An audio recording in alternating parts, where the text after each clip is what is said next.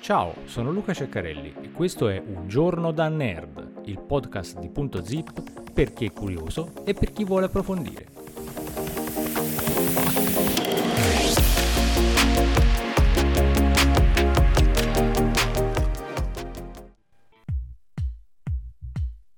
E cominciamo una nuova settimana insieme con la puntata 76 di Un giorno da Nerd.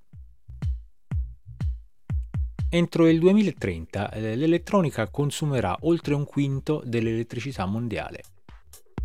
Gran parte di questa energia viene sprecata sotto forma di calore, richiedendo un raffreddamento che consuma anch'esso energia e spesso copiose quantità di acqua.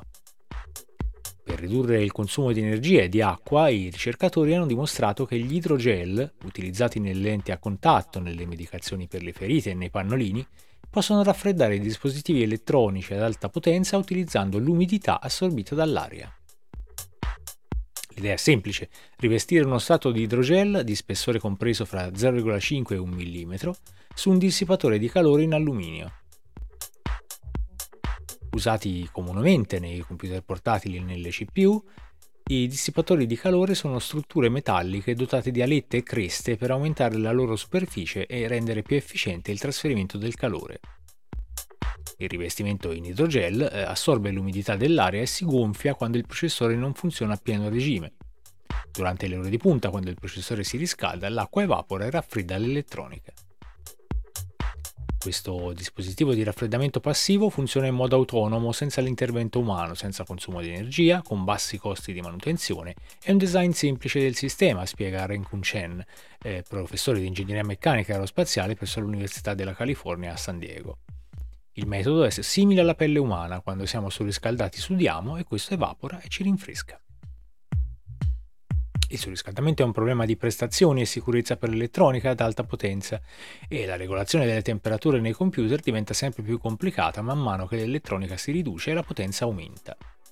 E poi c'è il consumo di energia e di acqua, come dicevamo. Solo i data center del mondo utilizzano oltre 200 miliardi di kWh di energia e quasi 1,6 trilioni di tonnellate di acqua l'anno. Oggi esistono vari modi per raffreddare i dispositivi elettronici. Nei computer, i materiali termici trasferiscono il calore dai chip dei microprocessori ai dissipatori di calore che vengono raffreddati ad aria mediante ventole. Anche il raffreddamento a liquido, in cui l'acqua in circolazione trasferisce il calore al radiatore, è molto diffuso per le CPU. I data center invece sono ospitati in spazi climatizzati e si affidano anch'essi al raffreddamento a liquido. Tutti questi sistemi di raffreddamento attivo utilizzano energia per far funzionare ventole, sistemi HVAC e pompe dell'acqua. Da anni i ricercatori sviluppano nuovi modi per raffreddare i dispositivi elettronici.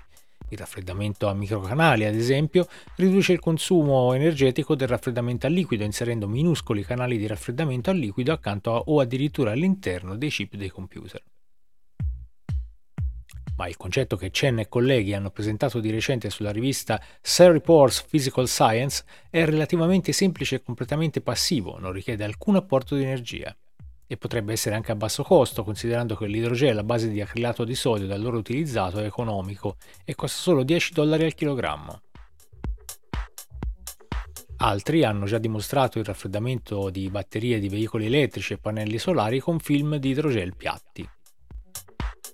A titolo dimostrativo hanno posizionato un normale dissipatore di calore e un dissipatore rivestito di idrogel sopra un transistor a effetto campo per raffreddarlo. Il dissipatore di calore ha abbassato la temperatura del chip di 8 gradi, mentre il dissipatore rivestito di idrogel l'ha abbassata di 20 gradi. Una volta esaurita l'acqua nell'idrogel, l'effetto di raffreddamento per evaporazione viene meno. Chen dice che il team sta ora studiando idrogel in grado di assorbire e trattenere più acqua. L'idea potrebbe essere combinata con altre tecnologie di raffreddamento attivo, come le ventole e il raffreddamento a liquido, per ridurre il consumo energetico. E il suo uso non deve essere per forza limitato all'elettronica. Pensiamo, ha continuato, di utilizzarlo anche per applicazioni come il raffreddamento di edifici o persino di persone. Ricorda, se vuoi, che puoi seguirci gratuitamente cliccando su abbonati, iscriviti, segui o il tasto che hai davanti in questo momento mentre ci stai ascoltando. Al prossimo episodio di Un giorno da Nerd. Segui Punto Zip, la cultura in un piccolo spazio, su Facebook, su YouTube e sul nostro sito www.puntozip.net.